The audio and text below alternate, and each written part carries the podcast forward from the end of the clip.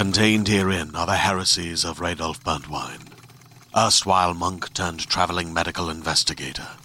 Join me as I uncover the blasphemous truth of a plague ridden world that ours is not a loving God, and we are not its favored children. The Heresies of Radolf Burntwine, coming January 2nd, wherever podcasts are available.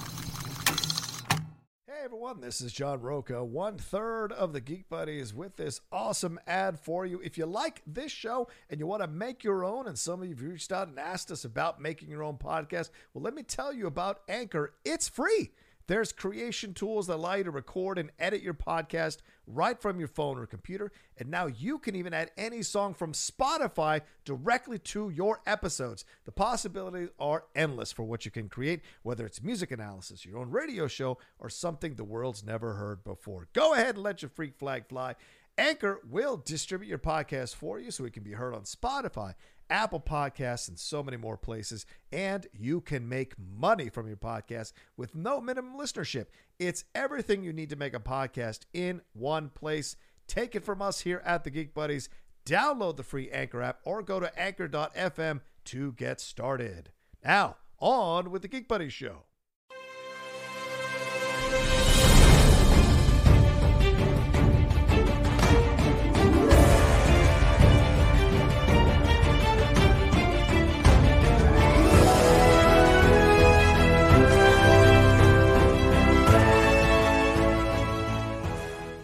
Hello, everybody, and welcome to this brand new spoiler review episode here for the Suicide Squad, brought to you by the Geek Buddies. Hey! Well, we're back at it. That's a uh, we're nice in unison, ladies and gentlemen. We are the Geek Buddy Squad. We're here to hang out and uh, talk to you guys about this movie, The Suicide Squad, that dropped over the weekend in theaters and on HBO Max from director James Gunn, starring all kinds of people like Margot Robbie, Idris Elba, Joel Kinnaman, D- Daniela Melchior, David Dastmalchian, Sylvester Stallone, uh, Margot Robbie. Did I ever say Margot Robbie? Uh, did, Viola, Viola, Viola Davis, uh, some dude with a javelin, the Weasel, Sean Gunn, um, Nathan. Fillion, uh, Michael Rooker. There's so many people in this movie. Uh, Pete Davidson, so many people in this movie. We're going to break it all down uh, and talk about everything spoiler rific about the movie. Uh, and so this this will be but your second to last warning as we'll get into the movie. And also remember the stream labs and super chats are open. So any questions you got, send them in now. We've only got 90 minutes on this review. There's a time limit on this review. So if you get your stuff in late, you might not get it answered. And what are you paying the money for if you're not going to get the answer you want? So just letting you know right off the bat. So start sending in the Streamlabs super chats. I pinned it in the chat. It's right above uh, our head. It's up there on the chat. Oh, wait, let me switch the brand so it reflects it. It's one of these up here. So I'll figure it out. Is this it? I think this is the right one. There it is. Streamlabs above my head. Uh, and there you go. All right. So let's get our overall points of views. Mike, we'll start with you as we always do on the shows. What's your overall feeling now? You've had a couple of days to think about the Suicide Squad. And what was your overall feeling about the movie? Uh, I think it is one of uh, my favorite of the DC movies. Uh, thoroughly enjoyed it. Had a blast. Don't think it's perfect. Uh, Don't think it's like the greatest thing ever. Um, it's not my favorite James Gunn movie, but uh, we'll get into all that. But that being said, like I truly, truly had a blast. Like we went to see it. Shannon was with me. We were with some other people and went in to see it could not have had a better time in the movie theater. Laughed my ass off, had a blast, visually stunning. Um, really just enjoyed the hell out of it. Definitely a lot better than Suicide Squad. Um, my favorite, my favorite Margot Robbie Harley Quinn that we've seen um, out of all of the Margot Robbie Harley Quinn um, pieces. I thought this Okay. was the this was the most Harley for me. Um, so I have a lot of lot I have a lot of really great stuff, a lot of praise, a lot of things that I absolutely loved about it, and some things that I think didn't fully work about it that we'll Okay. get into as well. Absolutely, for sure. You know, this is two separate Suicide Squads going into Corto Maltese, which a lot of us know from The Dark Knight Returns or from Batman from 1989 and numerous other stories, Shannon. Uh, and then we get the first Suicide Squad and what happens to them, and then the second Suicide Squad, which pretty much carries the movie. What did you think about the overall effect of this movie? And like Michael, do you think it's better than the first one? Uh, definitely think it is better than the first one by by leaps and bounds. It's not even not even in the same conversation. Um, I think for me, it was a victim of very high expectations because coming Hmm. out of uh, uh, Fandom, I was super excited to see it. Loved all the marketing. Um, seeing those initial reviews that were just through the roof, at least at least the ones that I saw. Yeah. Um, I, I probably had it set up at, uh, at I had I had an unrealistically high bar set for it. So Okay. when the movie finished, I was like, huh, yeah, it was good. I was like, I was Okay. expecting an A plus, and I got a solid B. okay. Um, going back and watching it again on HBO Max by myself, I liked it a lot more. Mm. Um, tons of great performances. There are like I'm very curious what got left on the cutting room floor because there are um, many a character arc that was kind of like that. Just kind of it just kind of ended. There's some Right. some characters like I, it was so packed full of people. There were some characters I'm like you, you didn't need, you didn't need this. You didn't need this character. It was Mm. kind of a waste of a character in in my opinion. But overall, it was a blast to watch in a theater. Um, really great to hear, you know, just an audience all laughing kind of at the same time. And I hope that uh, the movie has some legs because, you know, we've all seen the the box office re- receipts and the articles that have come out in the wake of it. And I think the movie's probably getting a little unfairly maligned, even though I didn't think it was perfect. Yeah, I think we'll touch on that later on in the show for sure. And this is your final uh, spoiler warning. We will be spoiling the movie, so if you haven't seen it, turn this off. Go to your local theater or or, or pop on HBO Max, watch it, and come on back and pick up where you left off. I will say this: watching it again a second time, the holes are more evident, but the things that I really enjoyed about it are even more enjoyable when I watch it a second time. So I will say this: I really liked it. I liked what we got. I enjoyed the twist and the change. Did he go too far sometimes with the humor? Yes. Did it affect the stakes sometimes? Yes, it did for me in certain situations. But overall, this is the, more the direction uh, that they want to go in. And this is the reason you hire James Gunn because you want this kind of movie around your characters. And yes, it does feel very much like it rips off Guardians of the Galaxy. But then again, it's the same director. So are you ripping off yourself? I don't know. Is is uh, is Snatch a ripoff of Lock, Stock, and Two Smoking Barrels? You make up. You, you tell me. Uh, I think he did a marvelous job with this. I loved, as Michael said, I loved Margot Robbie in this. Really had an emotional moment after she kills the dictator. That was Margot Robbie showing behind all the makeup. There's a damn good actress sitting there doing some great work uh, as well. Idris Elba even had this fantastic moment near the end of the movie with uh, Sebastian, where he like you know kind of goes over his fear to pet Sebastian. That's some real acting going on. This isn't just you know surface level acting. So this is why you cast the actors that you cast so they can bring out the best in a wacky, crazy, insane movie. And I'm here to tell you Starro is a victim of the human race. And we're going to get to that as we go along. But let's start off, first of all, with, with, uh, with, as we mentioned, Idris Elba coming in to lead the squad. What did you guys think about his character, his relationship with his daughter, Storm Reed? Shout out to Storm Reed, who's killing it lately on so many projects. And also how he came about leading this team from beginning to end and his back and forths with Peacemaker. Mike, what would you think about Idris Elba? What'd you think about him as Bloodsport? Well, I think I think this movie definitely, uh, kind of to your point on the acting front, like benefits from the fact that every actor in this movie was great and every actor was bringing their A game. And I think that that really helped you sort of uh, move past the fact that maybe some of the arcs, to Shannon's point, aren't fully, fully developed. And I think Idris Elba is the perfect example of this. He's great. He is charming as fuck. I could watch him all day long. Bloodsport, I'm in. I'm in. I'm in. Bring him in all the movies. Like he's great to me. But as far as his character arc, this entire concept that they set up of like you're not a le- you know I'm gonna make you a leader. You're the leader Yeah. of the team. I'm not a leader. And then at the end he leads. I'm kind of like it. It worked. It was there. It was fine. Like it. Right. But I didn't. I didn't really know what I was rooting for for his character to do throughout the movie. Um, aside from the fact that I just really liked him a lot, like I was on board with him. I do think that, uh, and we can dive into this a little bit more later when we talk about Peacemaker as well. But Yep. I think what James Gunn was trying to set up in this movie is this idea. You know, the Suicide Squad in general are a bunch of bad guys acting as heroes, and if you look throughout this movie, you see uh, you know, you've got Peacemaker who kind of says he stands for one thing, but is really kind of the villain of the piece, and Mm-hmm. you've got Bloodsport who's kind of like says I'm a villain, like I'm a shitty dude, I'm a bad dad who ends up being a good guy. You Mm-hmm. also have us thinking that uh, you know, it's a foreign power that's our bad guy, and then we really find out it's America that's the bad guy. So Mm. there's a lot of like, what does it really mean to be a good guy? What does it really mean to be a bad guy? And I think that they were really setting up this idea of like you have Bloodsport on one side, you have Peacemaker on the other side, both kind of believing they stand for one thing, and then at the end it kind of flip flops, and that's all there. Like it works. Uh, but I don't think that it really packed the wallop that maybe James Gunn wanted it to. So, so what do I think? So, like that is a very long-winded answer of saying I thought Idris Elba was fantastic, and I would see him in any DC movie that continued to come off because I thought he was a complete badass. Um, but I thought the writing of Bloodsport was maybe just a little bit underdeveloped.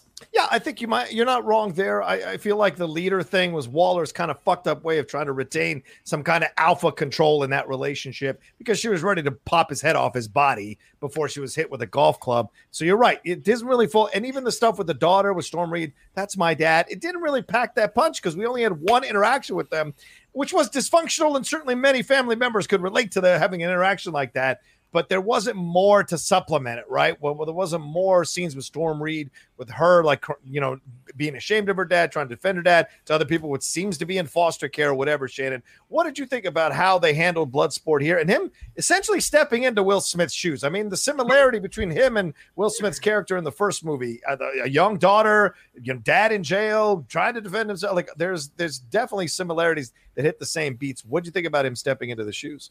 I mean, as an actor, Idris Elba is just magnetic. I mean, you can't not watch him. Um, the thing that uh, that I think really stands out about his performance is basically what Vogel said: is he was able to take a little and make a lot out of Yeah. it. I mean, by the end, it does leave a little because you don't really get any sort of you know reconcili- reconciliation with his daughter. Like she Right. sees him, she sees Right. him on television, and she's like, "Oh, that's my dad." Like you know, maybe he's not this shitty guy, but basically him becoming the leader that didn't really. It wasn't like the strongest connection to his daughter. But it was just sort of like, okay, we need the team to turn around at this point, and he's going to be the one to do it because he's he's the guy stepping into the leadership role. Right. Um, I feel like with most of the characters, something that the first Suicide Squad did very well was showing us something shitty that they did to put them in Belle Reve. And Oh, okay. this, we know, like like Amanda Waller tells us, like, hey, he put Superman in the ICU with kryptonite bullet. All the rest of them were sort of inferring what they Yeah. did. And Yeah. I think that was probably a weakness. Um, Okay. But we can talk about that when we get to the, get to those other characters. Sure, sure, sure. Okay, well then let's swing back around to you, Shannon. What did you think about Peacemaker? What did you think about John Cena? What he was able to do here, stepping in. I mean, John Cena showing up in more and more franchises, really establishing himself outside of the wrestling ring, even though he came back to wrestle a couple of weeks ago and will be at SummerSlam in, in the coming uh, weeks here. But he is, this is something that launched with F9 and now he's into this. So, two big franchises back to back. Did you like that this showed more of the humor, more of the back and forth? And of course, he has that turn at the end. Did you like his addition and what he did in the movie? I, I like I have not seen every John Cena film, but Okay. I would go as far to say this is 100% his best performance. Wow. Um, Okay. fr- from beginning to end, I thought he did a fantastic job. He played just this broy, Yeah. misguided douche so well. Like he was just so funny, and then he has some really nice dramatic moments at the end. There, I mean, when you when Yeah. you get to his turn, um, this is the movie. Like you know, uh, blockers. I thought he was funny, but he was Yeah. also surrounded by a lot of funny people. This is the first movie that I'm like, okay, maybe you could carry a movie by yourself. Like maybe you, maybe this Peacemaker series, maybe this is going to be something good because you know you're the guy. Right. Um, I, I I was not expecting a whole lot from him, and I thought he did. I thought he did a dynamite job. I mean, just really, really solid work. Yeah, Mike, what did you think that John Cena brought to this movie that maybe the previous Suicide Squad might have been missing? Or what did you think he brought overall, though, to the characters and to the overall um, uh, uh, trajectory of the film because he has that turn at the end? He's played for laughs for the most part, even though he's like chopping people up left and right. But at the end, there's a really legitimate, serious turn when he tries to kill, um, when he kills actually Rick Flag and almost kills Ratcatcher 2. Yeah, I look. I think that uh, John Cena has proven himself to be a very charismatic, likable guy, and I think that when you have someone who ultimately is the villain of your all villain piece, the one that we are not rooting for. Right. Um, you know, it would be really easy to hate him. And as a character that kind of represents a very thinly veiled analogy to America itself, uh, you know, it's like they're they're definitely setting him up to be kind of this asshole. And yet, because it's John Cena, like you really are charmed and enjoy mm-hmm. the humor. I mean, he's he's basically a dumb frat bro, patriotic killer so like like it's like three strikes against him on like you shouldn't like him, but he's really fun. And I mean, and I think like the sequence when they uh, ultimately are killing a bunch of freedom fighters, but when he yeah. and Idris Elba are kind of trying to out assassinate out assassinize each other. Sure. Is that the right word? Sure. Out assassinize. Out assassin. Out assassin each other. But when they like like that, it, it's so much fun to watch. Like the interplay between two of them. Like so that's what I'm saying. Like I think that James Gunn clearly was trying to build this thing between the two of them. Yeah. And I like even though he didn't fully get there, maybe in my opinion, mm-hmm. um, all the pieces along the way were great. Like watching them sort of uh, kind of see who had the bigger gun, like who was who could outkill who, who was the right. better batter assassin, who was the better villain, and then also watching them kind of work together as they made their way through the whole adventure. Like it was fun. These two were playing off of each other really well, and particularly given the fact that Idris Elba is, as Shannon said, just a magnetic actor who yep. is just bringing his A game to anything he does. The fact that John Cena was kind of going toe to toe to him and kind of holding the screen next to yep. him uh, and holding your attention, like it really does say a lot. Mm-hmm. Yeah, I agree. And look, Johnny uh, just donated here. Said honestly enjoyed the U.S. imperialism stuff, but how did the Geek Buddies feel about it? Justice for Polka Dot Man. We're definitely going to get to D- David Dastmalchian and his mom for sure in this review. But yes, I think the U.S. imperialism thing. I like that they hit it. I thought it was gutsy of them to hit it, for lack of a better term. I also think this was great within this scene that Michael bought, uh, pointed out, and so did Shannon of Idris Elba Peacemaker, basically Peacemaker and Bloodsport out assassinating each other uh, throughout that camp. That's the hubris of American uh, weapons of the, the design. Like they're so caught up with trying to outdo each other that they don't realize that they're killing innocent people in the process. This idea of wanting to be the big alpha dog in the room kills these these resistance fighters essentially you can make that a separate country a small country. Essentially america and whoever america's battling they're battling each other and destroying the small country because they're lesser than or they see them as lesser than. So the us imperialism throughout when when viola davis is like we're done here. You've got the info the records. Get out of there. And they turn their backs on her and essentially risk getting their heads blown off by that champion to go back in and save this country and fight against starro that's against U.S. imperialism. Mm-hmm. So, what did you guys think about it? Was it was it a little too on the nose, or did you like the way it was kind of working underneath everything? Uh, I, mean, I, I, don't think it was too on the nose at all. I mean, I think okay. this is this is stuff that has happened uh, throughout throughout the history of our country, unfortunately, mm-hmm. and mm-hmm. it would not be a shock that something that could take us down is something is is a monster of our own making. So, I definitely yeah. didn't think it was too on the nose at all. It didn't bother me one bit. Okay, Mike, what did you think? Yeah, it doesn't it doesn't bother me at all. I mean, yeah. I, am kind of with Shannon. I don't think it was happening underneath. I mean, I think it was pretty much happening on the surface. They were yeah. like, America did bad shit uh, I and I, I I think that that is true, and I think it's like good that James Gunn wanted to tackle that, and I think doing it in the way he did it in Suicide Squad, where you're able to kind of have a little bit of a hey, we're having a movie about what it means to be a bad guy or a good guy, so maybe we should take a look at ourselves a little bit, but also there's a giant star monster, and we can have some fun. Um. That's the way you do it. I am curious, uh, and I've been thinking about it ever since we mm-hmm. saw the movie. Um, I don't know that I want to see American Imperialism, the TV series on HBO Max. Yeah, I'm not Peacemaker. quite sure what the Peacemaker series is going to be. Right. I am sure that James Gunn has a plan. I am sure that he has an idea on how he wants to tackle it and use this character for a certain thing. But I'm seeing some people in the chats like, there's a lot of people in this movie that I would rather see an HBO Max series about than Peacemaker, mm-hmm. despite John Cena's great performance. So I'm very curious to see where that goes.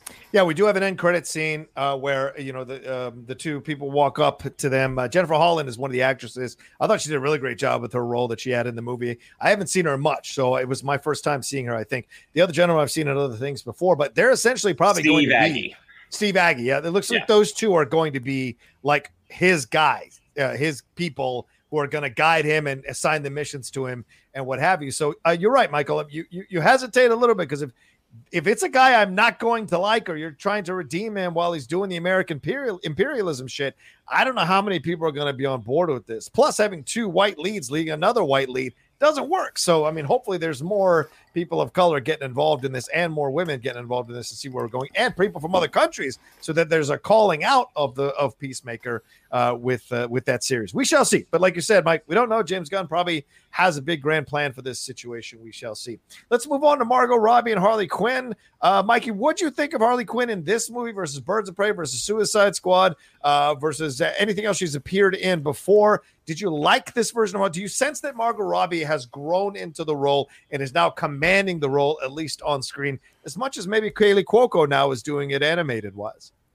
Uh, well, I, I will put it a different way. I don't okay. know that Margot Robbie has grown into the role. I think the movies have grown into Margot Robbie. Okay. I fair. think I think Margot Robbie was the best part of Suicide Squad. Like mm. as much as I dislike the first Suicide Squad, uh, I think Margot Robbie was killing it as Harley Quinn despite the fact that she had to wear the sexy outfit and the little thing, you know, like like she right. was still like she was killing as Harley Quinn in Birds of Prey, which I think is a better movie than Suicide Squad. I don't mm-hmm. I don't love everything about it. I think Margot Robbie is killing it as Harley Quinn, yeah. and I think this is the movie that finally uh, elevated the rest of the DC universe to be as big as the Harley Quinn that she plays, and I think she point. is absolutely my favorite part of this movie. I was rewatching parts of it now, and you know, you can kind of tell, especially now that you can watch it on HBO Max, especially when you don't have a lot of time. You're like, oh, let me skip around. What do I want to watch? And I just find myself watching all the Harley Quinn parts. I think she was fantastic. Harley Quinn is one of my favorite characters in DC, if not all of comics. Mm-hmm. And I think like Margot Robbie just understands the character and gets it. And she's always been playing it the right way. Right. It's just the rest of the movies around her maybe didn't fully uh, get it.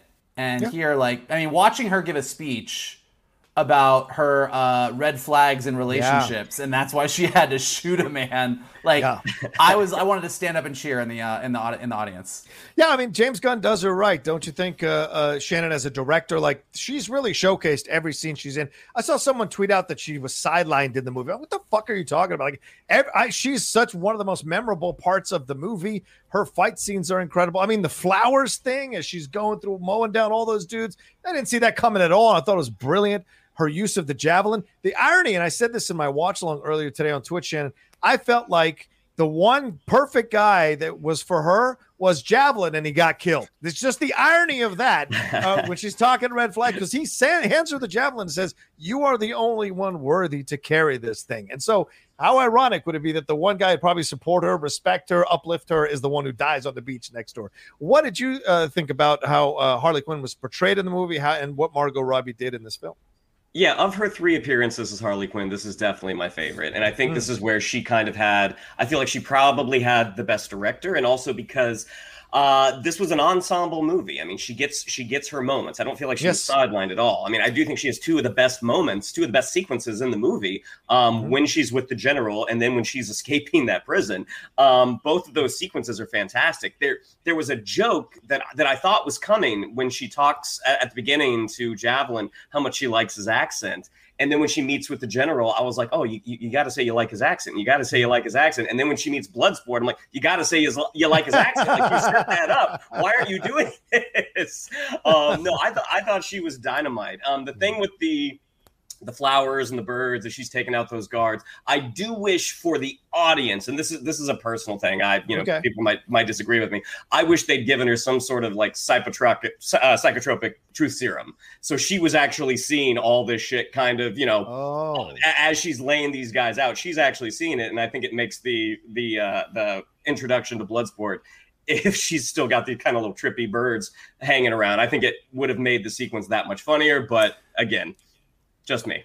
Yeah, I fair. do. I I do think uh, yeah. to the people that think she's sidelined. I think the reason that people might feel that way because I do agree. I think she has some of the best moments in the entire movie. Oh yeah. Uh, in an ensemble movie, if you're like giving everyone their amount of screen time, she definitely has one of the bigger amounts of screen time since she yeah. gets to go off on her whole own adventure. And but kill I think Starro, get and and and, and ultimately kill Starro. Yeah. Um, I think though that from an emotional standpoint, again, like like so with Bloodsport, we know that we are given you're a shitty dad and you're no good. You say you're a no good villain. And at the end, you save Ratcatcher 2, you're a hero, you stop Peacemaker. So, like, Right. you do get a little bit like, I, again, I think it's a little thin. It could have been bigger, but that is an arc. Yes. Uh, you know, Polka Dot Man gets to have his, like, I've got all my fucking issues. Oh, I'm a superhero. You know, each Peacemaker is, uh, you think he's this guy, you think he's this guy. Harley every moment she has is golden because like i said margot robbie is just killing it at this point. But aside from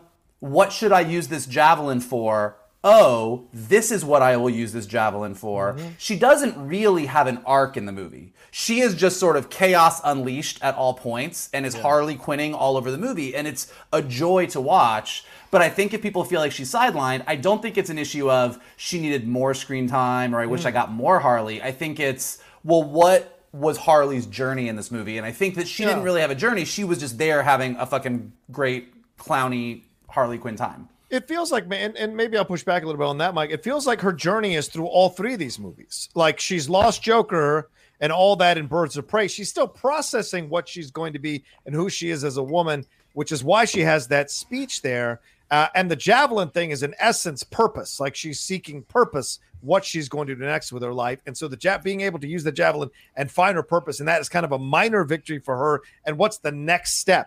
And I've seen a lot of people maybe uh, are saying that she's going to be like the Tony Stark of the DC universe, where she will show up in multiple people's movies, do some scenes, and be in and out, which I would kind of like to see because she it just delivers every single time. So, along with her own movies, being able to pop into Aquaman, I mean, it's Aquaman or the Batman or anything else you've got rolling through, I think would be very interesting uh, for myself personally. I think it's a really I, so. I, a, I think that's a really good point. I think if you look at Suicide Squad to Birds of Prey to the Suicide Squad, you can definitely make that argument. Hmm. I would push back and say if you really wanted that argument to land, like if you really hmm. were like Suicide Squad is you're still in love with the Joker, he rescues you at the end. Birds of Prey, you're moving on from the boyfriend, you're trying to figure out who you Yeah. are on your own. You got a bunch of girls to help you out, and in this movie you really step into your own. Then it would have been the way you would have built that arc. For an example, like Yeah. not the only way, but that for an example would be to say she earlier on in the movie was relying on well Rick Flag is going to help me out or Bloodsport's Right. going to help me out or these and then at the end with Rick gone and everything else she realizes that she's the only one that can help herself out and says oh I don't need anybody else I'm doing this on my own like all you ever want if you're a Harley Quinn fan is that moment where she goes oh Yeah. I'm fucking complete in my own right. Therapy Right. solved. I'm going to save the day. And she does do that. So you make a valid point. I think Yeah. if that was what they really wanted to do, they could have again and I guess this is like my Brought more attention is- to it. That's not fair. yeah, this is my only my only complaint of the movie is I thought everything that happened was great, and if there's just certain parts where I'm like, ooh, if you had dug in a little deeper there or done that a little bit more, I think it would have landed even harder. Yeah, I don't think you're wrong. I think that's rewatching it a second time. That's what struck me about the movie is you went for the jokes when you could have gone for the deeper stuff, and we've seen you with Guardians of Galaxy go for the deeper stuff within the jokes. So I don't know why he hesitated going for the deeper stuff, or maybe he was told not to go too deep on some of these things. Who knows? Shannon, let's swing around to some of the comedy here. Polka Dot Man, let's talk about it. I mean, David Dastmalchian apparently can exist in every universe known to man in the superhero world. Here he is uh, sliding into this role as Polka Dot Man, and you can tell he's a very conflicted person. We see him with that thing around his neck being unstrapped, and sh- then uh, Sean Gunn makes fun of him uh, and all of that. And I don't know if he's playing Calendar Man or He's not. ca- I think he's Calendar He's- Man. I think so. Yeah, he's making fun of him. And shout out Sean Gunn who gets two roles in the movie. Um, but yeah, he's doing this, and then we find out like he's he's got those the the the rash on his face, and we see him do those spinning things to get rid of him. But then the mom stuff, the mom stuff is great, and I don't know much about this actress, but she was perfect casting for his anger and his frustration, and he gets that payoff, as Michael said, he gets that arc where he says, "I'm a superhero" before Starro stomps him uh, to death. What what did you like about what Dastmalchian did? Did you have any reservations about how they took a basically forgotten character like Polka Dot Man and gave it some depth uh, to counter some of the other stuff we've complained about where there wasn't enough depth? Yeah, this uh, Polka Dot Man is one of the sillier uh, uh, members of Batman's Rogues Gallery, and he this is a very different version than from the comics. The guy in the comics basically just has polka dots. They're, they're tech they're tech based. Um, whereas this, I mean, I think this was a much more interesting story that his mom wanted him and his siblings to become superheroes, so she basically infected them with the interdimensional virus. Um, I would be curious why he was. This is one of the characters. I'm like, why is he in Belle Reve? Is it just Yeah. like did, did he murder his mom? I'm assuming that's what happened. Oh, Um, maybe. But Oh, yeah. if he murdered his mom, would they put him in Belle Reve? I mean, it's like I get that the, the the polka dots are very dangerous, but he was one of the characters that I'm like, I would like to know more about this now. And at, at two hours and twelve minutes, I, I understand you know we don't have time to Yeah. you know get in the weeds with everybody, but he is one of the characters that I would have liked to have known because I'm just like he doesn't seem like a bad guy to me. Like Right. I don't know why he's on this squad of supervillains when he literally just seems kind of like a like a bookish dude. There's never that moment where he just loses it. He Mm-hmm. he gets rid of the polka dots, which does you know an incredible amount of damage. Right. Um, but again, he doesn't seem like like like a dangerous guy to me for the most part. I thought uh, Dastmalchian's performance was great. I mean, Oh, yeah. this is like he plays such a great sad sack, I guess. And when you have that uh, sequence when they're in the bar waiting for the thinker and he's dancing with all those versions Oh, my of God. his mom, yeah. that, That was, was one so of those weird.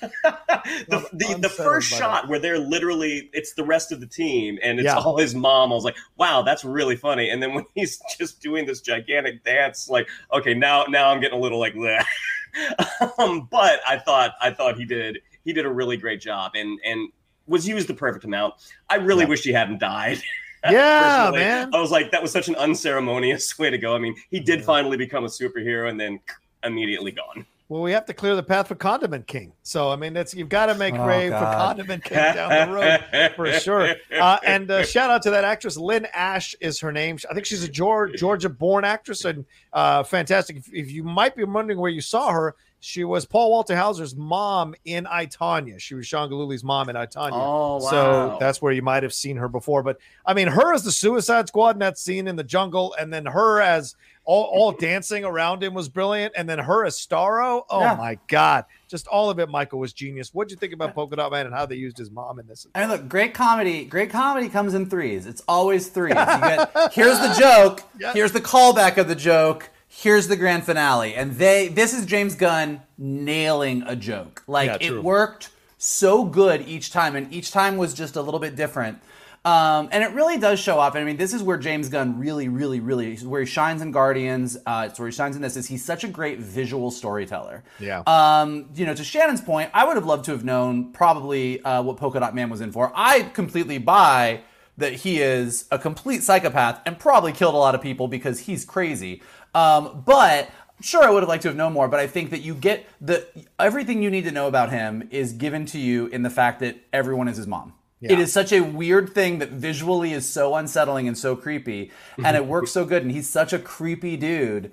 Um, he was just great. It it it it's the perfect example. And again, you know, it's to the example of what we're talking about because I'll probably keep talking about this. Is like those arcs for these characters. Is that not every character, certainly in a movie with this many characters, is going to have huge sweeping arcs. Right. Um, but it's not about screen time. It's not about spending a ton of time with a character. It's just enough.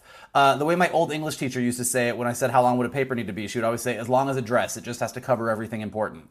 And like with him, it's the same thing. Like, like you, he, he's, a, he's a weird psychopath. His mom fucked him up. Yep. He sees his mom everywhere. She wanted him to be a superhero. He never lived up to mom. And at the end, he, he gets to take down mom and be a superhero. You're like, boom, done, done, done. I am good. that is an arc. He is a winner. Like, it worked perfectly. Absolutely, absolutely. Um, let's see here. I wanted to hit some of these Streamlabs before we move on to the rest of the, the movie here. Rodney P says, "Give Kalinowski his respect. He called it over a year ago. Javelin Man was gone in the first ten minutes. LOL. Hashtag nothing like a bloodbath to end the day." Um, yeah, sure. I don't. I didn't know he called it out, but sure. I mean, I, I think a lot of people were saying that there was going to be two teams. The first team we wiped out, and then the second team would actually be the Suicide Squad. But if he specifically called out Javelin Man to die, then yes, give Kalinowski all his flowers, gentlemen. Um, hey, I love giving Kalinowski flowers, so I will. I will. I'll send a bouquet right now. Hold on. I, I, I think when we saw that trailer and the the right stuff shot in front of the American flag, it was like, all right, uh, if they don't Yeah. appear in another scene, it's pretty clear who's going down. I will say the the way that they used the second team, that was not something that I expected. I didn't expect it to be a distraction. I thought it was going to be kind So of you mean the first situation. team? You mean the first team? yes, yes, Yes. Uh, our our our se- our secondary team. Yes, rather. fair. Secondary, Um, yes. I, I assumed it was going to be more of a rescue situation because we see Harley mm. with both, we see Rick Flag with both.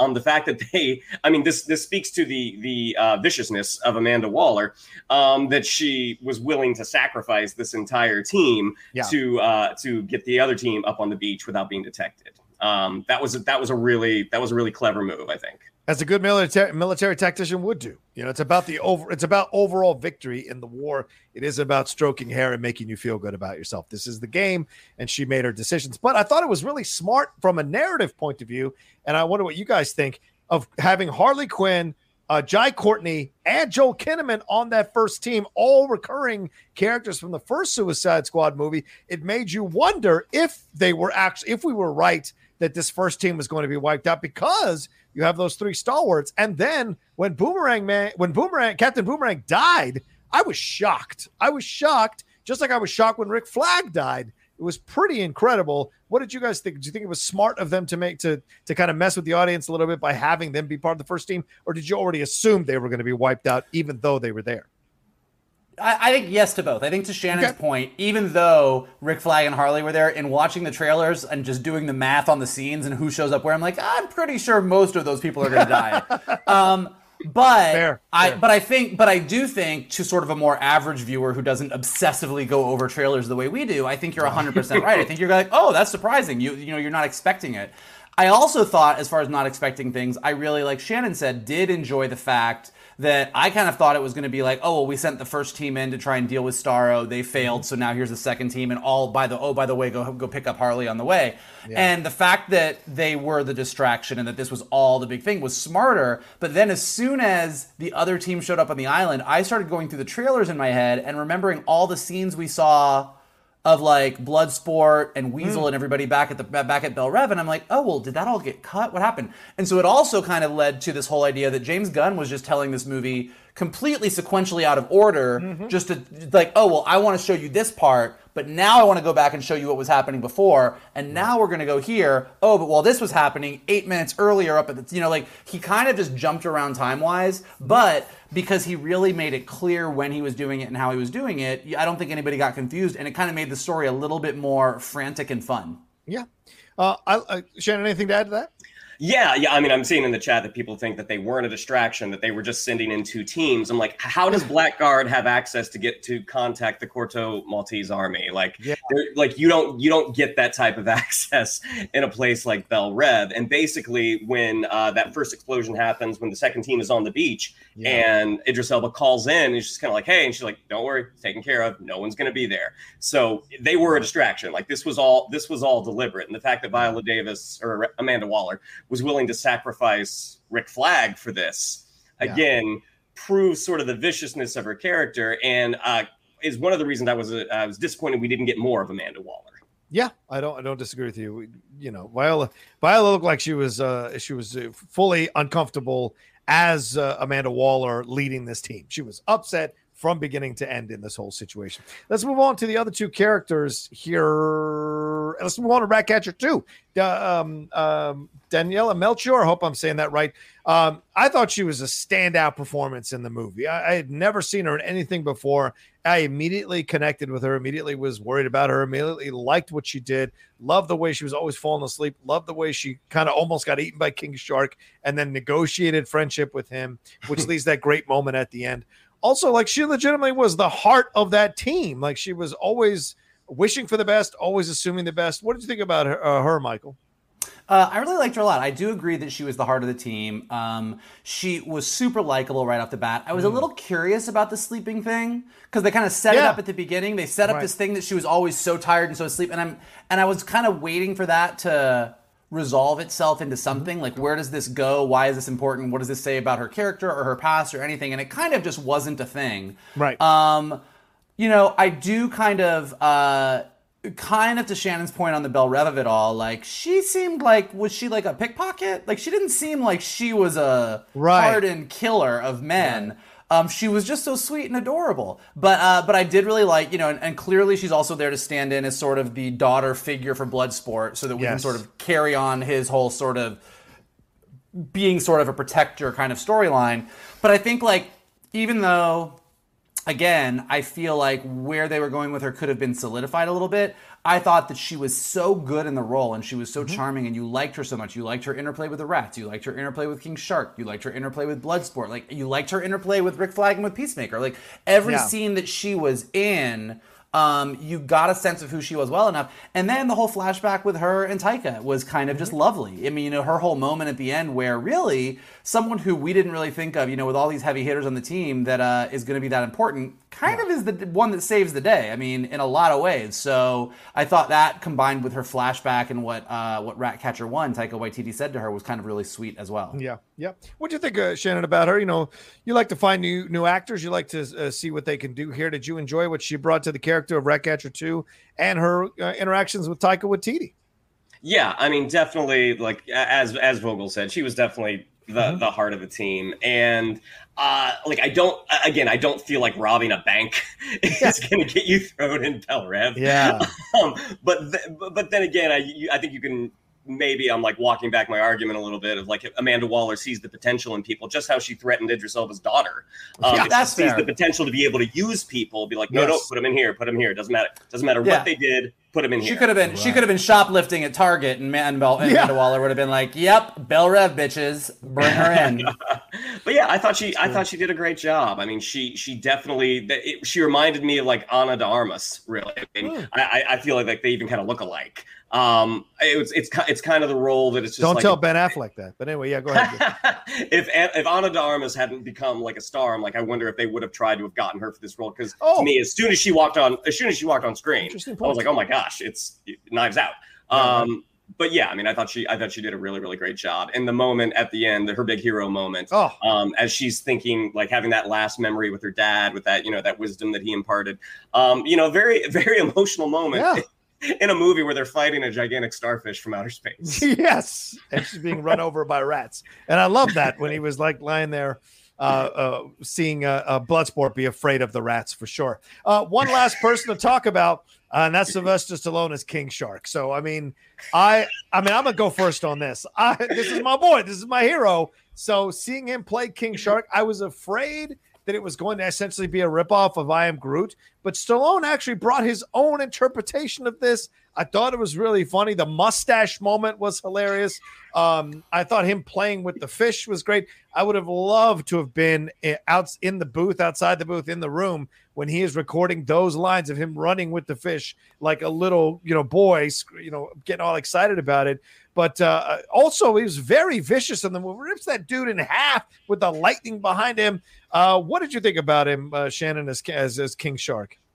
I mean, when, they're going in, we find out they're they're they're freedom fighters. But when that first guy that he bites in half, and you see him kind of sneaking in the Yeah. background, just such a funny, funny moment, and just the way that James Gunn uh, shot that, so kind of keeping him in the background. But he also had one of like kind of the sweetest moments as well. Yes. after he had tried to eat uh, uh, Cleo, um, and when she's like, you know, would you do that to your friends? And his, I know friends, and like, oh my god, like you, it just kind of ripped your heart out.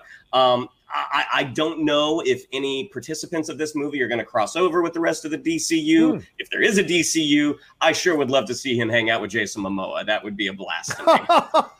Oh yeah, oh yeah. I was I I'd pay I'd pay to go see that. a little mini mission with those two. All right, I'm down. Uh, what do you think, uh, Mike? And, and also, what do you think of the design of King Shark? You know, there were some close-ups where his skin was very, you know, they had that kind of rainbow look to it that you get sometimes when you look at certain scales on fishes. What do you think about all of how the detail that they brought to this character? Well, I, was, I mean, just in general, I've been watching on Netflix the movies that made us. You know, the new season Oh, yeah. just came out, and one of them uh, is all about Jurassic Park and all about sort of the birth of modern CG special effects Hmm. uh, as we know them, and the giant leap forward that happened when Jurassic Park was made. And you just, as you watch Suicide, as you watch the Suicide Squad, and to your point, you watch these close-ups of King Shark, where you have this sh- giant man shark that is emoting as he's got this textured shark-like skin and his eyes are like mo- you're like fuck man we can do anything. Like it really is. Like we and i also thought you know to the whole like groot thing um you know i think james gunn made a really good call. Like groot is sort of this uh at least in the first guardians before he becomes a little kid again he's sort of this like wise quiet friend who's sort of like you know Rocket's the explosive one, and he's just kind of there like, all right, I am Groot. I'm gonna watch out for you. Kind of give him a commentary on things. And what they did with King Shark is they were basically like, look, he's he's a five year old Yeah. who's who's always hungry. Yeah. His hunger is just he happens to want to rip apart people and eat them. But his everything about his character is it was like having a toddler on the team. Like he Yeah. was like he thought he thought the mustache was really going to be his disguise. Like he doesn't really have friends. Like he sees a bunch of fish in the aquarium and he jumps around and has them chase him. Like Yeah. he was this adorable man-eating 5-year-old. And I think that was such a hilarious hilarious choice. Uh, of all the ways that they could have gone, where they got to maximize the humor. The other thought that I part that I thought was great about him is like the number of times because like aside from like Harley Quinn, uh, and I would have said Rick Flag and I would have been wrong. I was like, well, I think anyone is on the table for death, and as because of that, I thought King Shark was dead twelve times. I kept getting so sad. I kept getting so sad. I'm like, oh. Well, that's the end of King Shark. Nope, he's back. Oh, well, the building fell on him, so that's the end of King. Nope. oh, the whole army's shooting him. Nope, nope, he's still going. Yeah, all right, good. And like, couldn't couldn't be happier that that he has some real, real tough ass skin. He must be a demigod, right? A lot of people speculating he must be a demigod because, yeah, I mean, Starro literally flings him into a building uh, to just completely fall over on itself, and he falls from such a long height, and the sound when he hits the ground, you're just like, this this thing is dead. This thing is dead. So clearly, he's got some incredible powers. It, Yeah, James Gunn was clearly James Gunn was clearly having fun with us. Like Yes. he he was like, I have killed so many of the people in this movie that they will believe anything that I do. Let me see how many times I can get them to believe that I killed King Shark and then be like, took it back, psych, just kidding. Good point. Good point. D-La says, I don't think Belle Reve is just superhumans. Waller said she would get Bloodshot's daughter transferred there. So I think she can probably get any criminal transferred there. So that's a fair point.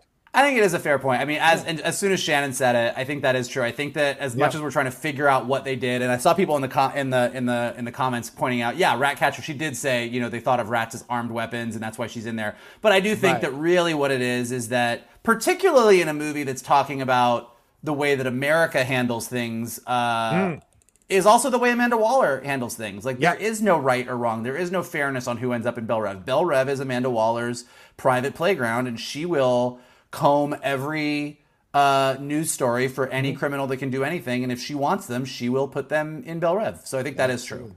Absolutely. Uh, all right, let's uh, let's hit some more of these Streamlabs. Uh, and ladies and gentlemen, we got 45 minutes till we wrap up the show. So if you want us to answer any questions about Suicide Squad, send them in now as we turn the corner uh, past the halfway point. Uh, we're going to stop at 7:30. That's our hard out. 7:30 p.m. PT. All right, Doug Developer says the thing I love about John Cena is that even though he's not the best actor, he absolutely gives it his all in every film he's in, and is always looking like he's having a lot of fun, which makes any film more enjoyable. Um, I would say for the yes, that's true. F nine, not so much, but just about everything else, yes, I would agree. What, what do you guys think? Uh, I, I 100% agree because I think a lot of times you can have you can have very capable actors who need to be paired with that right director. Um, I, I think I think Arnold Schwarzenegger is never as good as when he's with James Cameron, and same thing with Vin Diesel and David uh, from Pitch Black, David uh, Twohy, Tui. Trohi, yeah, Um, yeah.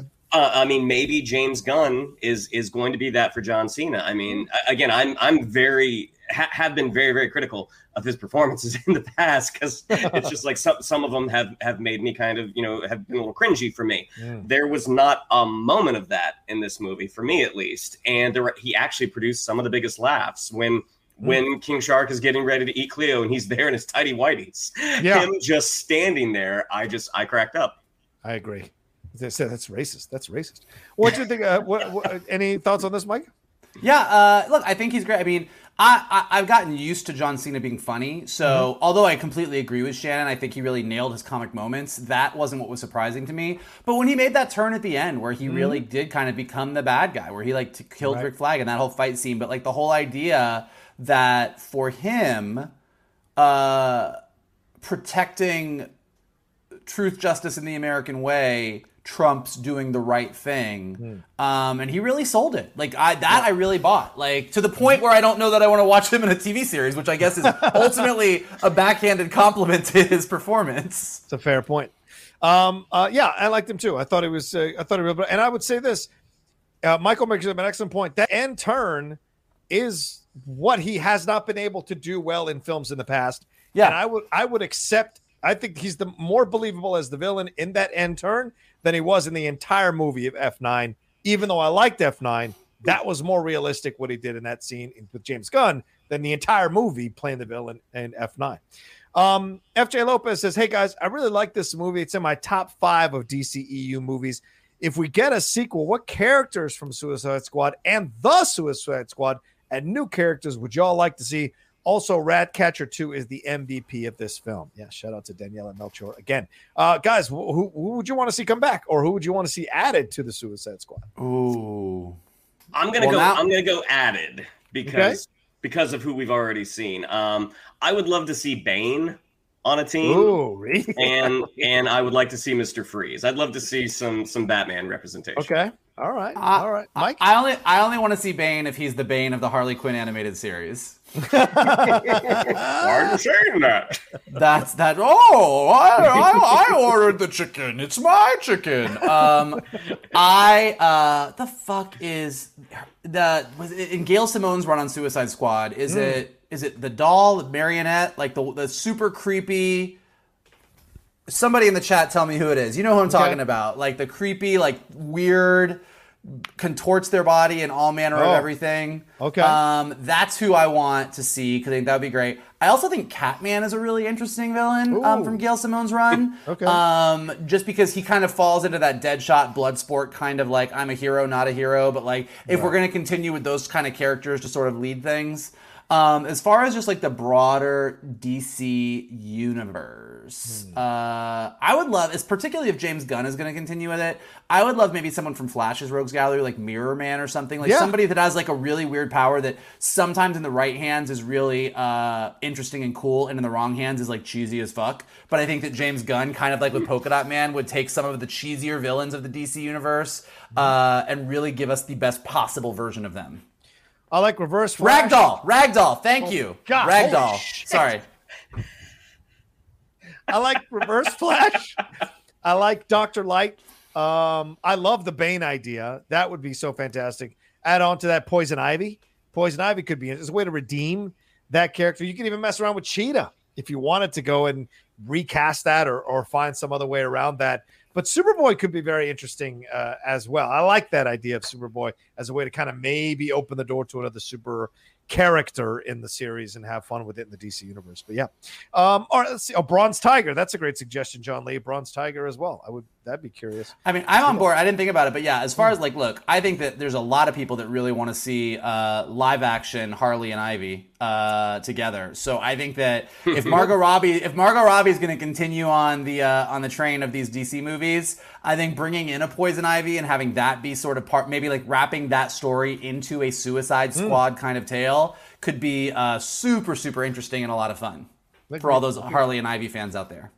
All right, Haskell has two of them uh, here. He said, "Hey guys, I'm with Shannon. All this hype, how it's a masterpiece, and I thought it was only okay. A lot of good to great, funny to hilarious, and also lots of meh, not funny, and stuff that didn't make sense. And even like Rooker's character, we first see him in jail, get his backstory, and he kills a bird. Then he runs away scared from battle. If he didn't kill the bird." Uh, uh, if he didn't kill the bird, would have shown he's changed in some way. I thought Polka Dot Man, his interstellar disease, was the key to killing Starro, and his death was stupid. Okay. All right, Haskell. Yeah, strong words. Strong words. Fair point, my friend. Uh, you guys have any comments on that, or we move on? I mean, listen, you got some opinions on Rooker's character for sure. but I'm with you. But I'm with you. I mean, I look, feel I it. think, I think that, I I think that like that was sort of, I think the goal that Gunn was going for, whether it was successful or not, is this like it was like to pull the rug out from under you. Like we spent Yeah. this moment, we start on Michael Rooker, we show that he's this like guy who can do this thing, and we're like, all right, we're gonna see some shit, and then he just completely freaks out in the field. Um, it was a nice little sort of reversal, but uh, but yeah, like especially if you were on the Rooker train, I could see how that would be a uh, like a little bit of a what? Yeah. Especially after he saves uh, Weasel, you you would Yeah. not expect him to turn tail and run. Yeah, Fair. so to speak. So to speak. Uh, Tenza Zengutsa man. Ooh, I like that. Says loved how much fun Starro was having smushing people as he was stumbling around the city. Keep up the great work, fellas. All right, let's. uh, we'll- we'll hit Rick Flag as well. Let's talk about Starro. I, I don't think he was having fun. Starro was a young starfish, space starfish, hanging out in the fucking cosmos, looking at the stars. He was going for a walk, in essence, and these colonial colonialists essentially kidnapped him, put him on a spacecraft, put him in a box, then took him down to Earth. And the thinker, Capaldi, worked on him for 30 years. So his last line when he says, I was, I was, I just was uh, so happy looking at the stars.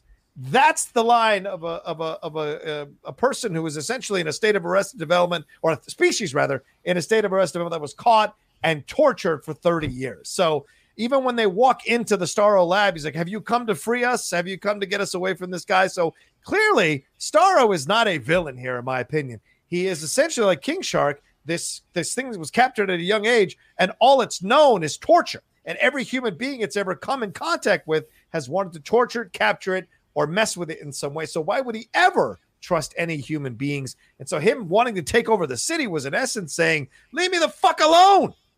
That's my opinion. What do you guys think about how Starro was portrayed in the film? Go for it, Mikey. I, I, I just think one of my favorite things about Geek Buddies is just watching the hills that John Rocha the Outlaw wants to die on. There's been a lot of them. There's been I'm a lot of hills. I'm dying on this coral reef as well. There's there's there's Hayward there's Hayward Island and now just out past Hayward Island there's the there's the Starro Coral Reef and Rocha is is marching back and forth on that reef ah. and he's yelling at everybody to stay off his reef. Like Leave I just alone. look was Starro was Starro used by humanity? Yes. Was he experimented on? Yes. Is he a giant telepathic alien killer who would have wiped out all of humanity? Yes. Now, to the point that they made on the Streamlab, was he enjoying stomping on people? Fuck yeah, he was. Even by your logic, as Yeah. someone who had been revenge. oppressed and tortured, Yes. he was super happy to step on his oppressors. I will say that Starro being a telepathic alien, I do disagree with you a little bit that as he was absorbing everybody's uh, face that he landed on and uh, reading all their stuff, he probably got a little bit of a nuanced view of humanity and maybe realized that not everybody was as horrible as Thinker and the people that were experimenting on him, and he still was just gonna step on everybody. So I don't know that he is the lovely uh, starfishy snowflake that you think he is, but but hey, you do you. But you do you. He's just looking at the stars. Have fun, Shannon. Johnny, I'm inclined to agree with you. Yes. Wow. This poor interstellar creature was minding his business when these astronauts brought him in and were taking selfies with him Yeah. or taking photos. I don't know. I don't know if they had cell phones, but they were taking pictures with him. and then this creature defended itself.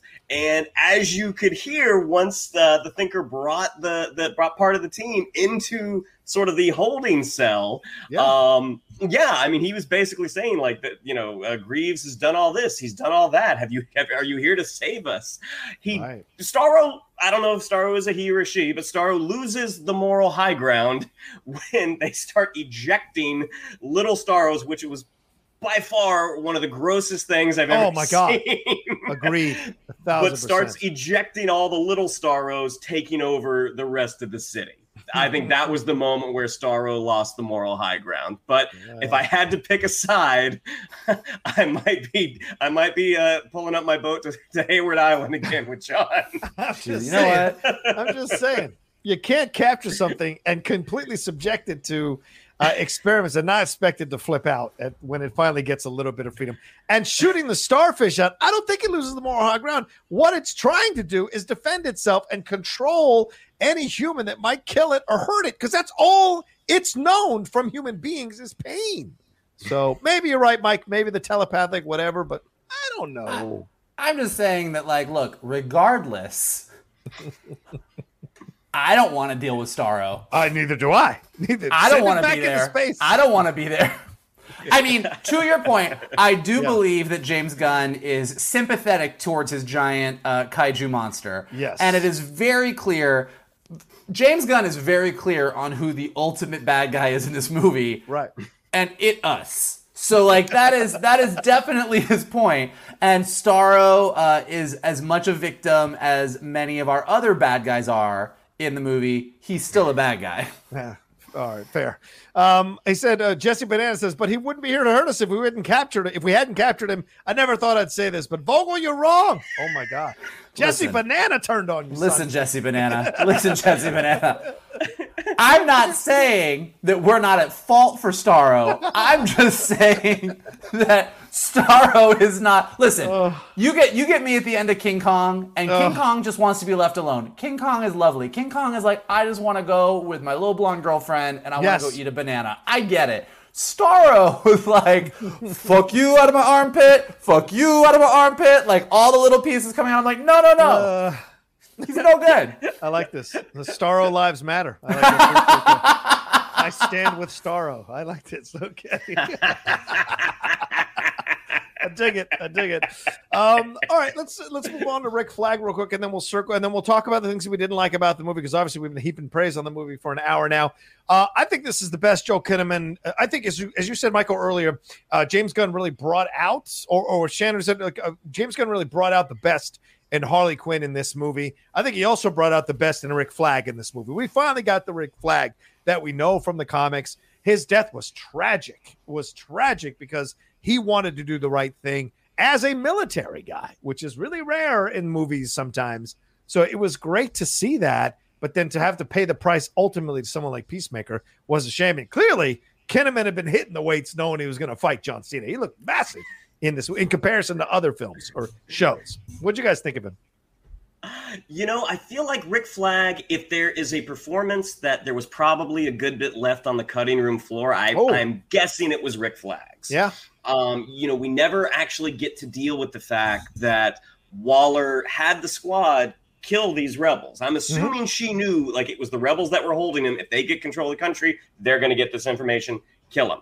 Um, we never, oh, I didn't even think ne- about that. we never uh, uh, have that reckoning. Shit. Okay. Um, and I feel like by the end, the the real battle that I think as an audience we wanted to see was Bloodsport versus Peacemaker. Peacemaker versus Yeah. Flag. It was a I don't want to say it was hollow, but when he stabs him with that shard of like Yeah. I think it was porcelain, um, Yeah. and he says Peacemaker, what a joke! Like I don't feel like they've connected enough as characters, and what we saw for that to really land. Mhm. Um, and then when we finally do see the Bloodsport Peacemaker fight, it is over like that. oh my god. Um, so I mean, this has nothing to do with his performance. I feel like um, I feel like a big part of his arc probably was left on the cutting room floor because they didn't have time. okay. All right.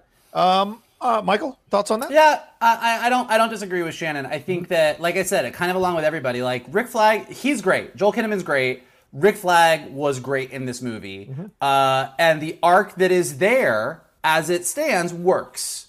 Uh, he's he's the leader of these guys, but he is kind of a straight shooter. He believes in what he's doing, even if like you know he he's not as uh, he knows that Waller's kind of not the sweetest of leaders, Yes, but he really true. believes that ultimately what they're doing is good. You see him with the freedom fighters, you know he wants to do what's right. He's the one that says we got to go save Harley. Like he's always doing the right thing and so when you get to the end and he's faced with this choice, he's still going to do the right thing and that's not what the mission is. And so like I I think it's a good arc for him, but I think with a little bit more work or maybe to Shannon's point, some of the stuff that was potentially on the cutting room floor, it could have been a great arc. Um, Yeah. but like that's no diss on Joel Kinnaman. I think he was acting his ass off and it was great. Um, I do want to read uh, the comment that Jonathan Gabay left in the chat that said, uh, coming back to the one? Starro point, just to return to the Starro point for a minute. If you're Rocha, you fly into Hayward Island, and when you land, you meet with customs agent John Walker's wife, who then directs you to a speedboat to Starro Reef. Yeah. I'm getting that. I'm gonna get that whole quote put on a T-shirt, and I'm gonna wear Absolutely. it every day. Absolutely. Yeah, John Walker's wife. You give her some lines at least, uh, to, just not just to direct you. I would actually stop and have a conversation, get to know her, see what she's all about, what you know, what led to her marriage. God forbid, but yes, great quote. Thank you, Jonathan for watching and for leaving a comment for sure. Uh, hey man, you know I point stuff out. All right, let's work. Speaking of stuff that you know works or doesn't work in shows, let's move over. Let's move over to start talking about stuff that didn't work for us overall. What uh, what are some points that stand out uh, for you two, you two gentlemen? Uh, you know, you write scripts, you show run shows, Mikey and Shannon. You write uh, for Mikey sometimes on some of those shows. Uh, you guys are great at constructing these things within your own scripts and within your own shows. What work? What didn't work for you? Over, uh, uh, what are some things that didn't work for you? I guess overall in the movie. Wh- Whoever wants to go first. Go for it, Shannon. No, go for it. Um, the the big thing that stuck out for me was Amanda Waller's support staff. Okay. Um, Yes. and, and, a lot of that had to do with Steve Agee. And, and like I think he's he's really funny, but just Mhm. looking at this this group of people, um, I don't feel like Waller would have knuckleheads working I, for her. I don't think she would have hired these people. She No. killed all her previous people in the last film. This is the staff she hires. Yeah, I don't point. think I don't think there would be a a, a, a Deadpool uh, of of people like I don't I don't think this would happen under her watch. At least the character that that I've read in the books and that was somewhat established in in the first one. Mhm. Um, and so when that when that one staffer knocks her out, um, again the, the the arc is there that they talk about the fact that you know she was going to send Bloodsport's daughter to prison Mm. that he was threat she was threatening a kid like she's basically like, i'm going to do whatever i have to do um i feel like they would be it, that, that it just it, it just rang a little hollow for me it just wasn't Okay. very satisfying Yeah. and when bloodsport is then negotiating with having that footage of starro um i don't think any of those staffers would be alive i think she would have had them all killed at that point. And that's that's the main thing that didn't work for me because that's a big that's a big moment because Viola Davis is just giving a you know with her limited screen time she is giving a powerhouse performance. And then to have someone knock her out that we haven't heard that much from it's like ah that that didn't quite work for me and then like yell at someone else to go do their job. It seemed a little weird. Yeah, I agree with you, Mike. What you, I, I have to say I, I I tend to agree with Shannon here. I don't think this is the staff she would have hired. And also, these are the people that were taking bets on who was going to die and who was going to live. Now all of a sudden they have a heart in their chest. That seems weird to me. Yes, these are criminals. Yes, they are villains. They're still human beings. So just because you're mad that a daughter might get put in jail, I don't think it warrants this kind of. It didn't seem like it was built up enough what do you agree with this and also what didn't work for you in the film as well Well, I think it kind of gets to. First of all, I do want to say, uh, even though I, I think you both just said it, but I, I think uh, I do want to give Viola Davis props because Yeah, holy shit, like like just as we've been going through all the performances, uh, Right.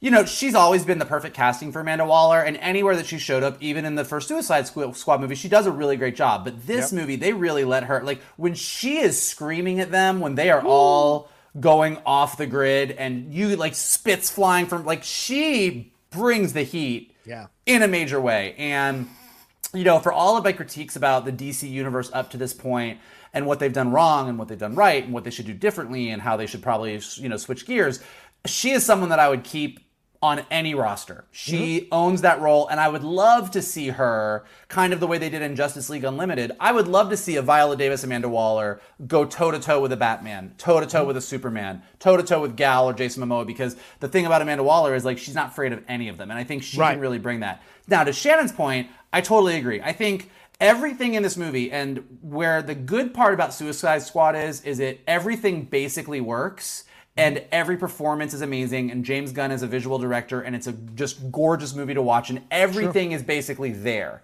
But a lot of it is not all the way there. So to Shannon's point, just like with the staff, like you're right, John. We see them at the beginning placing bets. Uh, the, this is Amanda Waller's staff, so clearly they are not in a morally, uh, they're not on the moral high ground. Um, and so, but you go and you see through the movie as they go, they do start to get more and more uncomfortable with what's going on. And I think you just needed it's not a big thing. You need one or two lines with them where it's like, well, you know, what's what's so bad about it? Like this is what we do every day. Why is this different? And one of them has Right. to say, well, it's different because X. Like you just needed, and this is kind of throughout. I mean, this is my critique throughout, which is. Mm-hmm. I think a pretty basic critique. Not it's not a, a heavy critique. I don't think there's anything super wrong with this movie. I think if you had one or two lines with Amanda's support staff, uh, if you had one or two lines of Rick Flag saying like what he really believed in, one or two lines to your point of John of Harley Quinn saying, you know, well, you know, I, I guess I'm gonna have to rescue myself. Like even though that happened, so like none of the things that I'm saying. If you really love this movie and you're like, fuck you, Vogel, that was there. You're 100% right. You're 100% right. It's all there. Yeah, yeah, I just think in a lot of these places where other people are saying the movie didn't really work for me, I didn't really feel it was there. I don't think that this is a whoa, this is super wrong. I think with a couple little bits, and to Shannon's point, a lot of those bits might just be on the editing floor and were cut for time. You really could have solidified a lot of these storylines. Hmm, yeah, I don't disagree with you at all. Um, I yeah, that was a, a a store a sore point for me because remember after they're all killed, the first team is or the, the secondary team, as Shannon put it, are killed.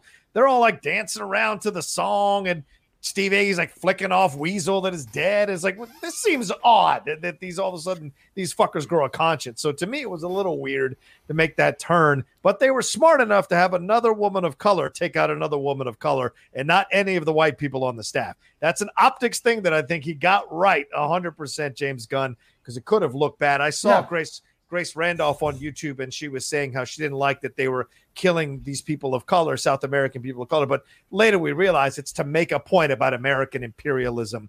That normally I would have agreed with that point, but I think further on in the film, it's to prove a point about American imperialism overall. Does it succeed? That's up to you as the viewer. But I got what James was trying to do with that. James, like I know him. James Gunn was trying to do with that one. Your buddy, your Um, good buddy James. Yeah, my You guys, good buddy. you guys, you guys hang out on Starro Reef together. Jimmy B, Jimmy B. Uh, no, uh, listen. Uh, what uh, for me? The other thing I think that didn't work is sometimes I think they defaulted to comedy in certain moments where it may not have been necessary to do so, and I thought that kind of dinged it a little bit. I also thought it kind of meandered when they started telling their stories in the bus. It felt a little like, oh, here's the cliche thing. You know, when I get back to town, when I get back home from the war, it felt like that kind of thing. And although it was nice to see back on a Ratcatcher 2, I don't know that we ever connected to anyone else's background other than Ratcatcher 2's background. And so I felt like that was a little bit of the hey, let's all go to a random uh, Mexican bar and let's all connect and let's all be on the dance floor. Although it was a nice scene, I didn't feel like it made sense. And I would have liked to have seen that used for more conversation between them individually. And there is Rick Flag and Bloodsport on their own. I would have liked to hear heard more Yeah. about their relationship, interactions like that. That would have been nice. More with Dastmalchian and Ratcatcher 2 separately. More with Peacemaker with uh, Sebastian or somebody having a or Milton. Peacemaker with Milton outside Oh. having a cigarette. Poor Milton. R.I.P. Milton. I did think. By the way, I will say about Milton, I did have a moment like when they were all going into the building uh, right before the big third act, and I was like, "Whoa, Milton is really." Milton's going in. Milton's going in with them, and then uh, it did not Yeah. go well for him. So He was running in. I was like, what is happening here? R.I.P. R.I.P. Milton. Um, yeah, Well, what, there was did you- one, there was one other thing. Sorry. Yeah. No, Um. I thought I thought the thinker was kind of wasted. yeah, let's talk about Um, that. Capaldi, his character. Yeah, yeah, please. Yeah, I, that that could have been any scientist. Um, like, and it's like the uh, the thinker, you know, is a flash bad guy, and this version, this is like a, I believe this is a new thinker. This Gaius Grieves, like Cliff uh, DeVoe, is the, the the first thinker from the Yeah. Flash uh, from the Flash comics. Um, the thinker's it's he's a really cool character, and I feel like even if even if he wasn't DeVoe, you've kind of burned him now. Like the, the moment a guy shows up, he normally has a, a cap, uh, but the moment a guy shows up, like you know, it's like, oh yeah, the guy from the guy from the Suicide Squad. That was the only character that I was like, I wish we would have gotten more out of. Like I feel like there was an opportunity to do more with him, and it just didn't happen. Yeah, I mean, I think it kind of ties into John's comment about that whole scene in the bar because I think that I had this assumption he's a thinker. Like his superpower is he's real smart. He's outthinking so- everybody. Yeah, yeah. And so he gets into the bar, and I kind of just assumed that, you know, as soon as Bloodsport comes up to him, he's basically going to give you that thing where he's like, Yeah, I spotted you right away. I deduced what you were going to do, and this person is doing this, and this person is doing this. Like, you would get that moment where you saw his superpower in action, which is how smart he was, but then somehow. Bloodsport and the Suicide Squad would be like, well, we're gonna get like they're so stupid that they get him. You know, the Peacemaker's so dumb that he can't. The think the thinker can't like account for him or so. Like, and none of that really happened. So yeah, I think he he did kind of. You could have said this is the scientist that works on Project Starfish, and it could have been literally anyone, and his role in the movie would have stayed the same. Um, so I do wish that uh, they had they had thunk of some more things to do with him. Oh, oh, there it is. Uh, I also think the Corto Maltesian stuff, Maltese, Corto Maltesian, that stuff. I thought the uh, Corto Maltese stuff overall was very surface. Like we don't really get the threat of this guy taking over. We don't really sense he's a guy that would kill a family and hang them in the square. The general is overplayed for for uh, all the beats are overdone. I thought so. To me, I never really sensed any danger. Even when he burned all the birds, it didn't really uh, hit the point that I thought James Gunn was trying to make to make these people seem like they are bloodthirsty or evil or whatever. Just didn't really work for me uh, overall. I thought it was very surface and I think there could have been more. And the guy who is initially the president, he's so like just not that interesting uh, that I just didn't. I really didn't care. You know, I'm really, I'm really, I'm really struggling with the fact that you want to go give Starro a big hug, but the sound of hundreds of birds screaming, you're like, eh, eh you know, birds. There's a lot of birds. There's not a lot of starfish. It's space starfish. I'm just saying. No big deal. No big but deal. I, but I will agree with you on the Capaldi stuff. I found that to be, uh, I, I, just didn't understand why. You're right, Shannon. He's just another scientist. He does nothing to show you that he is like better than anyone else or smarter than you or anything like that. Even when he essentially lures Rick Flag and um, uh, Ratcatcher 2 down there, all we're seeing is essentially Nazi level experiments. There's nothing really new that he's doing down there that shows his intelligence in any way, shape, or form. So it seemed like a waste. And him like sitting on the roof. Oh, I'm, I'm, you know, if you have personalized license plates, I'm walking back and forth. You know, eh, I get it, but I mean that was really, great. I mean that was great. Harley it was Quinn a funny was perfect. Line. It was a funny line, but it didn't really overall hit the mark that I was hoping for with Capaldi. And maybe they just had one character too many. You know, maybe one they couldn't give it enough life uh, and make it seem like it was a character that you were supposed to fear or anything like that. So, yeah, I think that's a fair complaint. Yes, a lot of people are saying the evil. A lot of people are saying the birds, the uh, unnecessary death of birds throughout this movie. Savant hitting him with the rubber ball, and then, uh, of course, all the birds being burnt by the by the general in that moment. So, you think that was unfair? Was he taking a subtle shot at Birds of Prey? Do you think James Gunn was taking a subtle shot at Birds of Prey? I think people, I think people in the chat are saying it represents it represents all the tweets that got James Gunn in trouble, which oh! I think is maybe more accurate.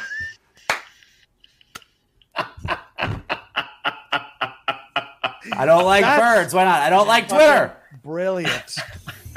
I mean, he may have been in a delicate place when he wrote this. Maybe burn them all.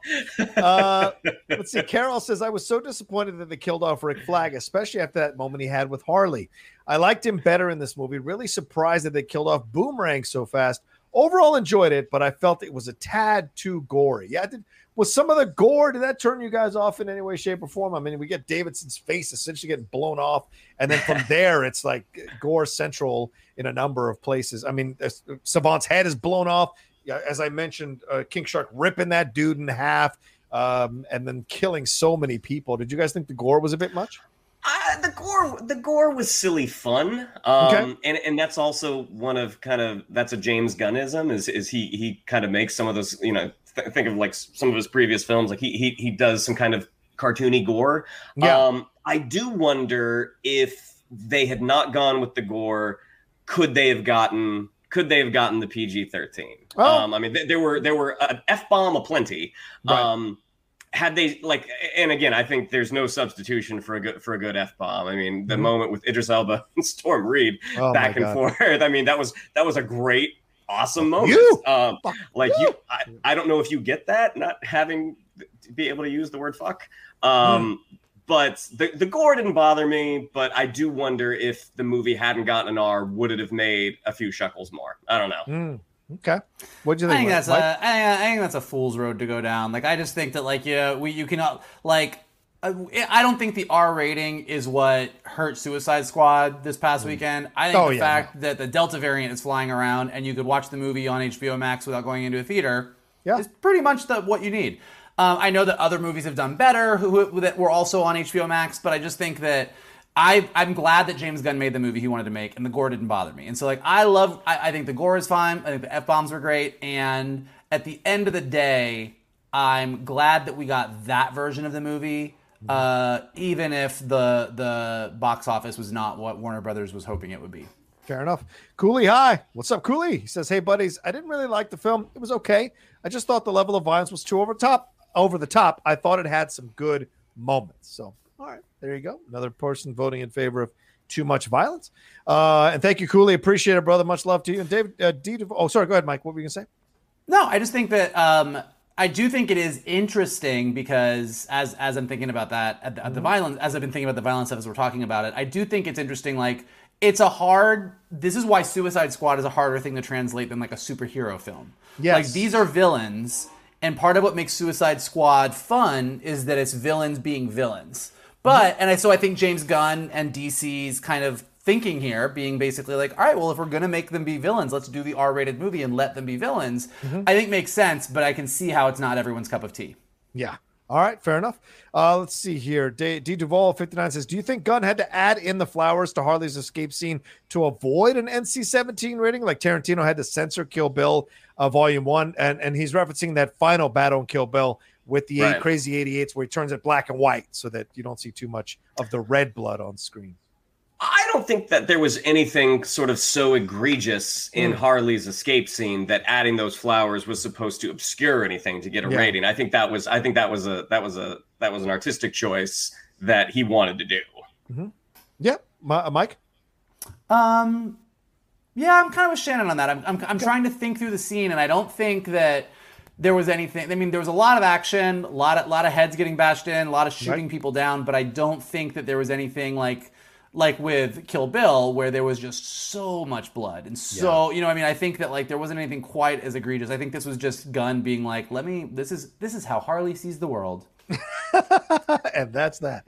Uh, all right, one more super chat here as I'm looking through it. I forgot to read this one. Shamir Kelly says, I love the movie. The Rick Flag and Peacemaker fight was great. The ending shocked me. Also, Milton, com- Milton coming along was funny, and the scene after his death when they didn't realize he was still there. Well, not they. Uh, Harley Quinn didn't realize Milton was still there, and and I guess Blood, or Milton- Bloodsport did Blood Bloodsport oh, didn't right. either. Shit, I'm sorry. Bloodsport didn't know Milton had come along at all, but uh, Harley Quinn didn't even know who the, what the name of the guy was uh, uh, in there. So, yeah, what do you guys think about that? that the the entire Harley Quinn being absolutely sure that there was no Milton was so funny to me, and Polka Dot Man being so uh just upset about the entire situation, and she just like. I am sure that there was no Milton. Like, it was great. It was great. A Milton. Well, and also at the end when she thinks Bloodsport is Milton, like, Yeah. oh, we just had we just had a long conversation about how your name is Milton. Yeah, um, yeah. Did you, did you guys like the music? Did you like the the Yeah. needle drops throughout the movie? Yes. I did. Okay. Look, James, James Gunn knows how to pick a needle drop. He does. He has proven that he is quite good at that. Can't deny that. Can't deny that. All right, we've got about nine minutes left in the show, so let's let's swing on over to discuss. Now, we talked a little bit about the box office. I think we're pretty much all on the same page. The Delta variant, um, the fact that uh, you know just everything that's going on right now, and the fact that it was available on HBO Max, that limits uh, the amount of return business. If you could only see it again going to the theater, I think you'd have seen more money for this. And uh, someone posted in the chat uh, a, a few minutes ago that Hollywood Reporter is reporting that HBO Max and Warner Brothers now next year their films will have a 45 day um, wait between going out in the theaters and showing up on HBO Max. So I think that will help. Does this feel like it's pretty much a wash for the year for HBO Max and, and Warner Brothers with these movies? I, I think it's just a wa- I, I think I think two things because like one Okay. thing that really irks me is that Jungle Cruise came out last weekend Yeah. and it was also available on Disney Plus for its thirty dollars premium access and it made around the same amount of money as Suicide Squad did. Like Right. no, I think it made I think it made a little bit more. Um, but it also cost a little bit more to make. So I think, you know, it's like it's it's apples to apples, it's a little bit the same. And we did not get a bunch of articles about Jungle Cruise being a bomb and is The Rock Right. not bankable as a star. And with Suicide Squad, we did. And look, as anybody who watches Geek Buddies knows, I am the first person who will throw shit on DC. Like, I am the first person that'll be like, well, they fucked this up again. And I don't think they fucked anything up here. Like, DC, I mean, Warner Brothers with HBO Max, Disney with Disney Plus, everyone is making this decision right now, Yeah. partially out of the goodness of their hearts because of COVID and because people are afraid to go to theaters and people still aren't comfortable and the Delta variant is out there, and partially because they're standing to make a lot of money in the long run with these streamers. Um, they're making this decision to do these simultaneous releases, whether it's a premium thing like Disney Plus or it's just on it like HBO Max is. And like, this is what's going to happen If Mm-hmm. you release something and people can watch it at home, a certain number of people are not going to go to the theaters and see it. And the and, and if this stays this way, if we continue to live in this world, the era of the 150 200 million dollar opening weekend, except in very very rare instances will go away. Yeah. And that is just that is the business. And I think to your point about what HBO and Warner Brothers are saying now is they're trying to figure out this formula. Yeah. Like movie movie movie chains are pissed right now. Scarlett Johansson is clearly pissed. Like people are all fighting with money. everybody. Yeah. Uh, everybody's you know no, and and nobody really knows what the rules are because the rules are changing so fast. And so I think we're we're figuring it out. And once the dust all settles, I think movies won't make the box office Mm. they used to make, and that is the fact of it. But more people will be on streaming. So for the companies, I think it'll be a win-win in the long run. I mean, look at Quiet Place Part Two. That made a lot of money, Shannon. It it, it made a lot of money. So I mean, there and they did, did not have the day and date release. So that's the thing that maybe they're looking at. We don't have enough hard data yet to start making decisions. And I think by the end of the year we will. What do you think about this? And should they uh should they ignore the box office numbers and give James Gunn another shot at a Suicide Squad sequel to this one? I mean, there are occasions in the past where a film comes out and does not perform that well at the box office, but does Scott so Pilgrim. well. Yeah, yeah.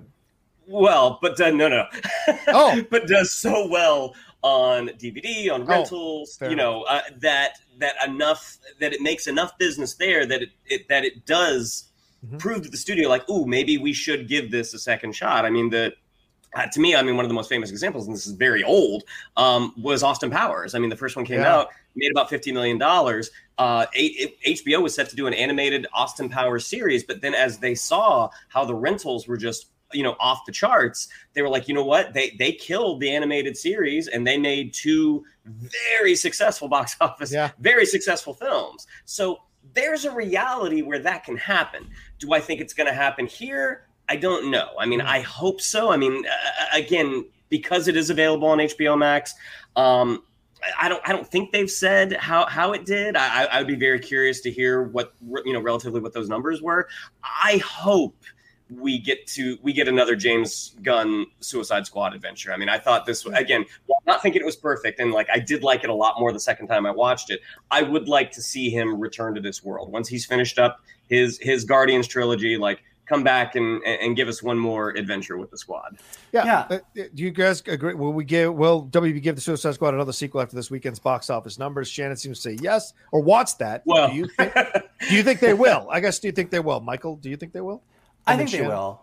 I, I actually, I actually think they probably will because I think that one, um, we don't know the numbers on HBO Max yet, and so we don't know what it's doing there. But like those numbers are going to continue on, and I think James Gunn said uh, in an interview or on a tweet or something I saw it where he said that you know movies don't become classics without TV. Right. That he had that he had never seen Jaws in a theater, but he loves Jaws. It's one of his favorite movies, and we've all watched movies on TV over and over and over and over again, and we'll continue to do so. And I think that as DC is figuring out what their universe even is. Mm-hmm. Um, as we, you know, we talk a lot about on the show about about Flashpoint and what that's going to do and how it's going Right. to reset the universe. As I'm looking at what DC has, like forget box office for a minute, but just look at the world building of what they've got. Yeah. Um, they've got Flash over here that's doing whatever it's doing, and they've got these villains. They've got Harley Quinn. They've got this Peacemaker series to come. They got Viola Davis, who's a fucking badass. Like they've got they've got Idris Elba as Bloodsport, who is like a better Deadshot than Deadshot was. Like you know, like they've got they've got some characters there that are uh, really working for them. And it would be stupid of them to just throw that away because of a weird opening weekend in the weirdest year of our lives.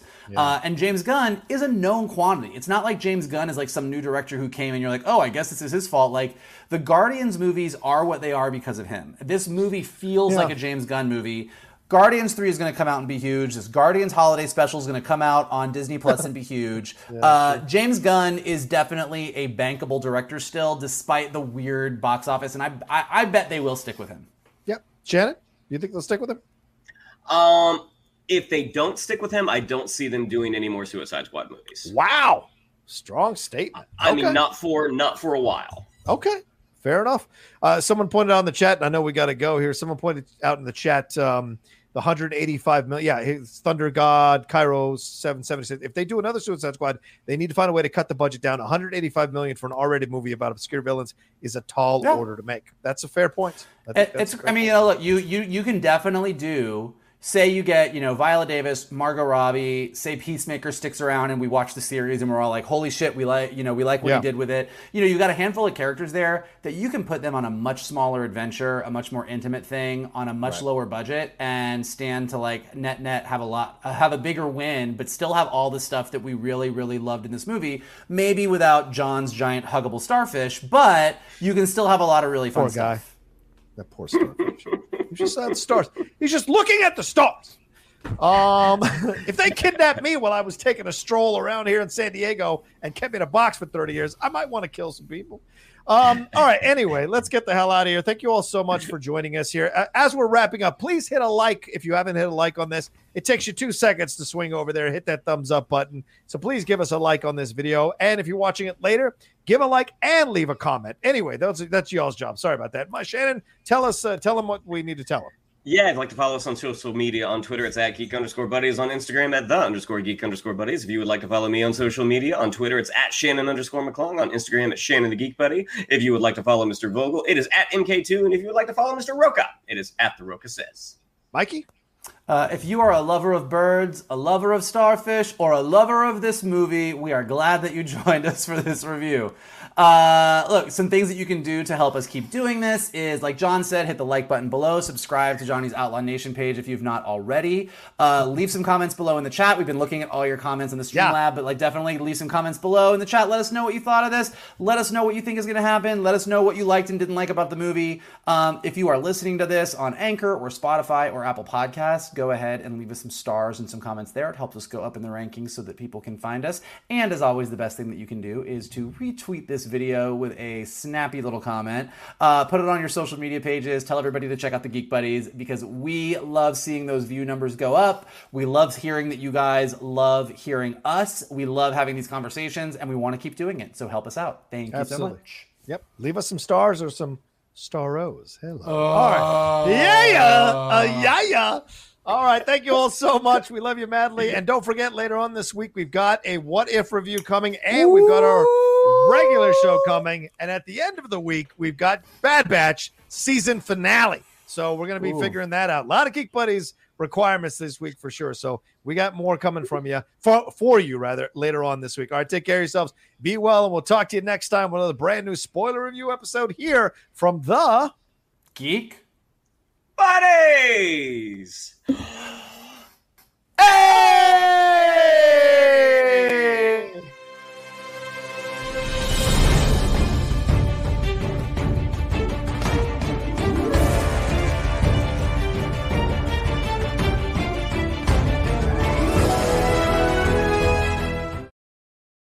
Hey there, this is Justin Bartha. I made a funny new podcast, King of the Egg Cream. It has the greatest cast in the history of podcasts with actors like Lewis Black, I'm torn by my feelings for two women. Bobby Cannavale, You can eat it, or if someone hits you, you can put it on your cut. Melanie Lynskey, I wonder what these marvelous things are that look just like boiled chicken feet. Jason Ritter, I can break things and pick locks and kill people. Michael Stuhlbarg, The whole point is to inspire people that they should make themselves better. Ari Graynor, No, don't whet its appetite. What are you, an idiot? me, Justin Bartha, That's not just any egg cream, that's a Lemke's special. and all narrated by the hilarious Richard Kind.